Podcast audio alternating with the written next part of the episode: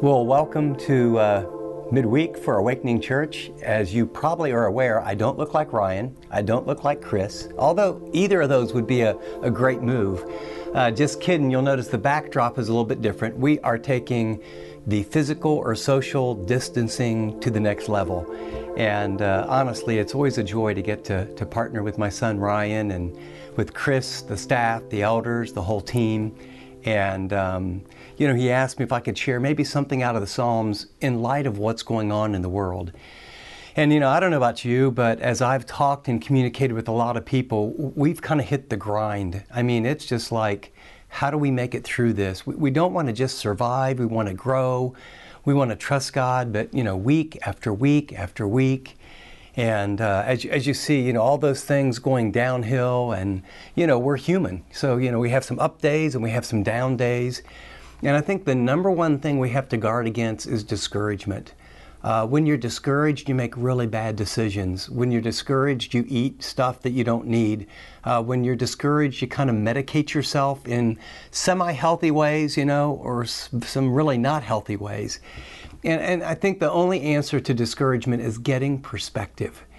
And um, if you and I were sitting together and grabbing a cup of coffee and we really had time uh, like a lot of you are doing on the small group Zooms, where you really share your heart and say, this is what's going on and this is where I'm challenged or I'm really fearful about the economy or you know someone that I love and their health or you know all the different things that happen I'm discouraged I'm really having a bad day and if you said Chip how, how do we get perspective how do we how do we think rightly about things because the fact is is that circumstances don't have the power to make or break our lives. Oh, we, we, we know that, right?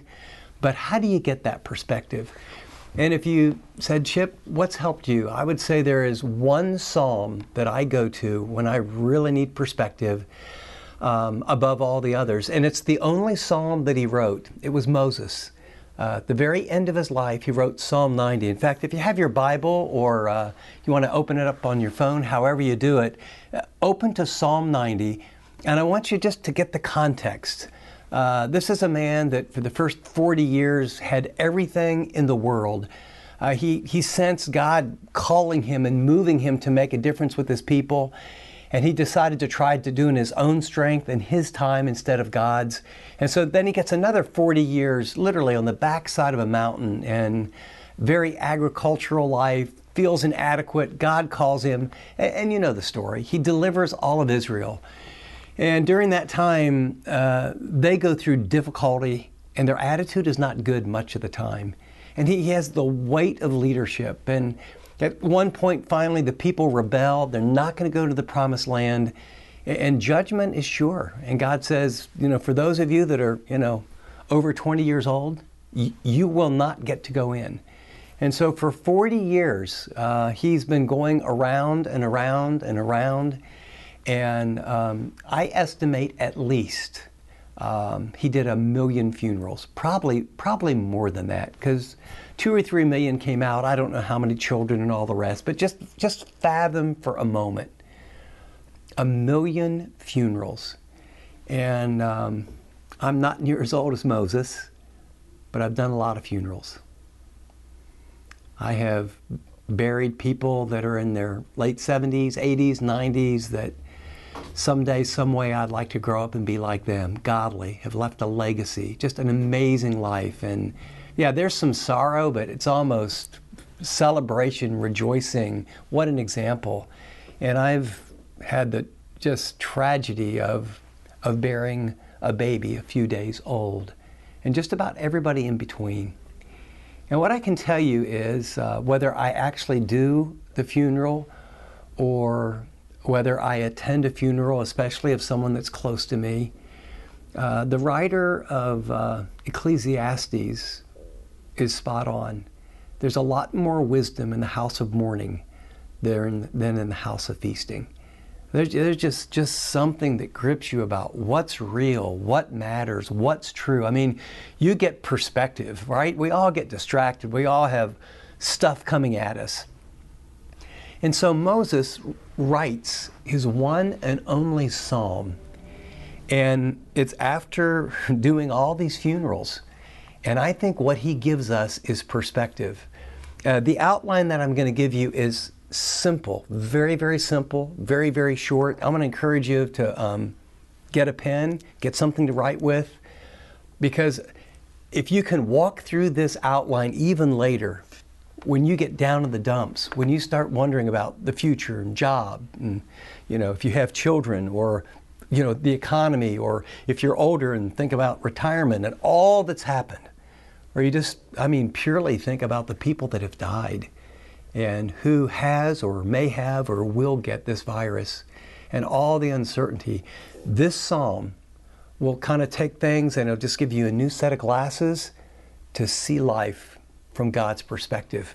Follow along um, as I uh, begin to read the psalm, and I'm just going to walk through it, give you the principle, uh, give you one word to remember, and then uh, I think you'll have some time uh, to really think about this and talk with one another. In fact, I'll even end with a handful of questions that I think might be helpful. Uh, it reminds me of uh, that saying, I remember, uh, don't even know where it came from, but when things are really, really dark, it's better to light one candle than to curse the darkness. So I'm going to give you sort of six candles of light that in the midst of the darkness we're living in, I think will really help. He begins, Lord, you have been our dwelling place throughout all generations. Before the mountains were born, or you brought forth the earth and the world, from everlasting to everlasting, you are God.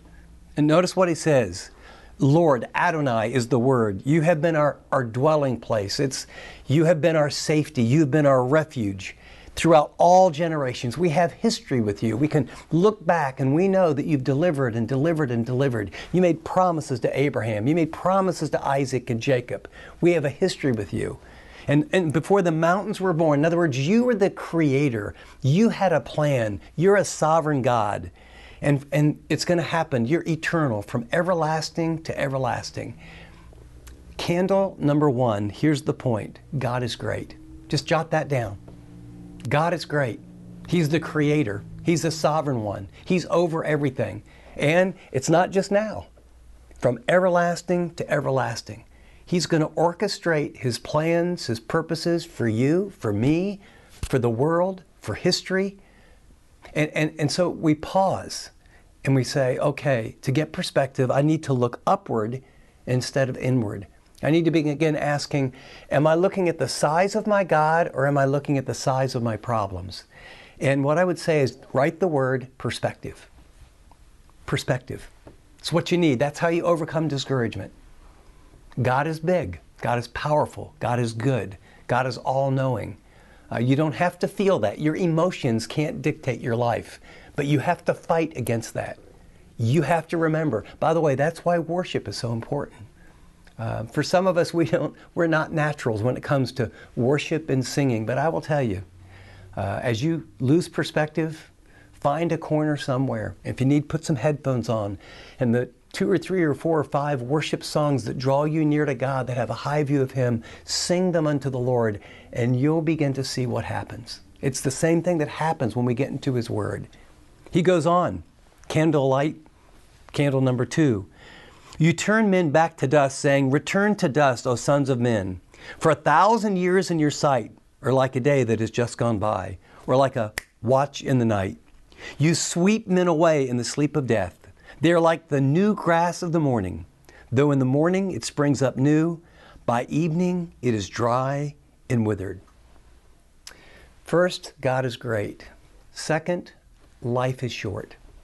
If perspective is the key that comes when you light the candle and know that God is great, uh, number two, life is short, it's priorities.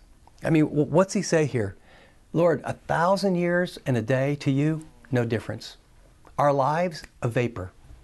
Uh, the, the winds would come in, hot winds would come in, and the grass would be green, and, and just overnight they would go from green to brown. Just, just the point is, life is very short.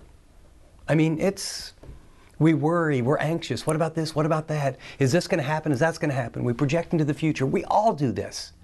But you get perspective when you go, wait a second. God is great. Life is short. Question Where's my priorities? What has this revealed about your priorities, about what matters? I've had a couple friends that I, that I know well, so they're, they're really honest with me. And um, have some pretty powerful jobs in companies that you would know. And they travel a lot, and they're really trying to be good husbands. And some of them told me, I've eaten more with my family in the last month than I've probably eaten with them in the last five or ten years. And he said, you know, this is a tragedy and there's all kind of difficulty, but I am now beginning to realize what I've missed. And I'm beginning to realize not only what I've missed, but what I haven't given. Wouldn't it be a shame to go back to the way it was? Doesn't mean we don't travel, doesn't mean that we don't have jobs, but I'll tell you what, you start thinking about life is short, then what matters most gets to the top of what you do and your priorities. He goes on, let's pick it up. Candle number three, verse 7. We are consumed by your anger and terrified by your indignation. You have set our iniquities before you. What a picture. Our secret sins in the light of your presence. All our days pass under your wrath. We finish our years with a moan. The length of our days is 70 years or 80 if we have the strength. Yet their span is but trouble and sorrow, for they quickly pass and we fly away. You know, if you're using, you know, an, I call it an analog Bible, and you have a pen, you might underline consumed, terrified, iniquities, secret sins, wrath, moan, sorrow, trouble, fly away. Um, God is great. Life is short. Are you ready for this one? Sin is serious. Sin is serious. I mean, I mean God is loving, God is compassionate, He cares about you, but He doesn't wink at sin. His wrath, His anger, our iniquities are before His presence. He opens up and knows the secret sins, He sees it all. And the key word here is purity. If there's ever a time in our lives, I mean, imagine this the world stopped. Your world stopped. My world stopped. If there's ever a time to say, I need to do some healthy, honest introspection. Not self condemnation, not beating myself up, not creating things that aren't there, but I mean, God, you are great. Life is so short. Sin is serious. I'm not going to gloss over things. I'm not going to gloss over just because everybody else is, quote, doing this or, or saying that or, or watching this or doing this with their money or allow their kids, right? All that stuff you need to understand, I need to understand you, you're going to stand before a holy God. And you need to pray, Lord, search my heart. The world stopped. My world stopped. Pillars that you and I depended on. Money you thought would be in the bank or in your 401k or the job that you thought was secure and the company you thought would go on forever and right? All of those things are up for grabs. Let's not waste those.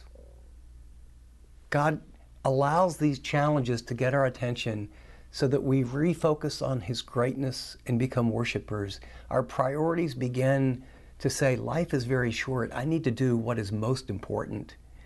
And sin is serious. So I need to address it and I need to take that which He shows me because He's not mad at me and I need to bring them to Him and I need to agree with Him. If we confess our sins, He's faithful and just to forgive us our sins and to cleanse us from all unrighteousness. That's part of getting perspective. That's part of this low grade guilt. That's part of, you know, we all have some stuff that are hidden. You know, some of you have some addictions that people don't know about. Some of you have some baggage from your past. Let those things surface, just like gold gets heated and heated, the impurities come to the top, and then whew, they're just washed off. The Lord wants to purify you, love you, bring you close to Him. He goes on in verse number 11. He says, Who knows the power of your anger? For your wrath is as great as the fear that is due you. Request, teach us to number our days aright, that we may gain a heart of wisdom. the candle here is wisdom is essential.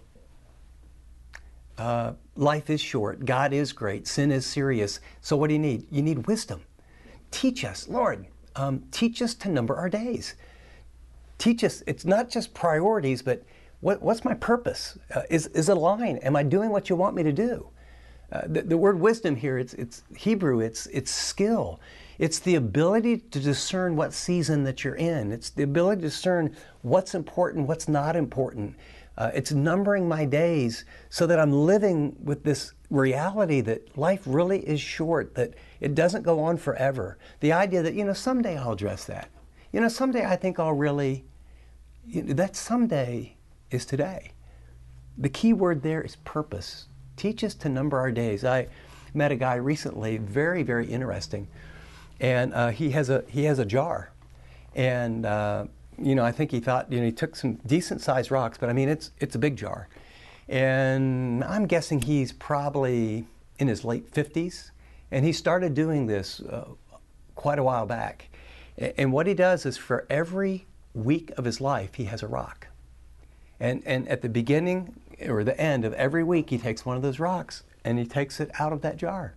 And he has this visual reminder that, you know what? there, there's not that many weeks left. There, there's not that many rocks there. And I think we're human. So what you do and I do is we intellectually know uh, there's not that much time left. Uh, we know we need to have good priorities and purpose and why did God put me on the earth and what matters most. And yet, uh, I just read an article uh, out of a book uh, and the guy was they did some research that the average person who owns an iPhone like this touches it 2000 times a day do you realize how distracted you are and i am do you realize how much our, our world is entertained do you know what the root word of being amusement is the word muse is to think you put an a in front of it amuse means to not think um, Postman, in his classic book, wrote a book called We're Amusing Ourselves to Death. You know, this is a time to not binge in front of screens. This is a window. It may be difficult, it may be painful, and I pray it is over soon, but this is a window to do a sober self assessment. This is a time to take and say, God, you, you can do in me whatever you want like never before. And you can do in my relationships whatever you want. I'm all ears. I'm not going anywhere. So let's not waste it. God is great, perspective, life is short, priorities, sin is serious, purity, wisdom is essential, purpose. And now, candle number five relent, O Lord. How long will it be? Have compassion on your servants. Satisfy us in the morning with your unfailing love. And notice why in the midst of this seriousness and gravity of life and sobriety, he says, May we sing for joy and be glad all our days. Make us glad for as many days as you have afflicted us, for as many years as we have seen trouble. Notice, oh Lord, relent. Are you ready? What he says is, mercy is available. It's pray. It's just, I love this line. I, I memorized a verse at the very end of um, of Micah. I think it's Micah 7:18. But this, this line says, "God delights to show mercy." Have you ever thought about that? The King of Kings and the Lord of Lords is on the edge of his throne, leaning forward, looking at normal people like us, and he sees our sin, he sees our failure, even after we've come to know Christ. He sees the things we hide and the challenges we have. And the moment, the moment we come and say, Oh God, I'm so sorry. Yes, that's true. And oh, that's true. And gosh, I've covered that so long, I forgot it was true. The moment you come, he says, mercy is available. What's he pray? Oh Lord, have compassion on your servants. He wants to. You know, he's the he's the father of the prodigal son, and when the as soon as he sees that prodigal coming down the road, man, he runs after him and hugs him and puts the sandals on him and throws the party. And he says, "Look, Lord, allow us to sing for joy, make our hearts glad.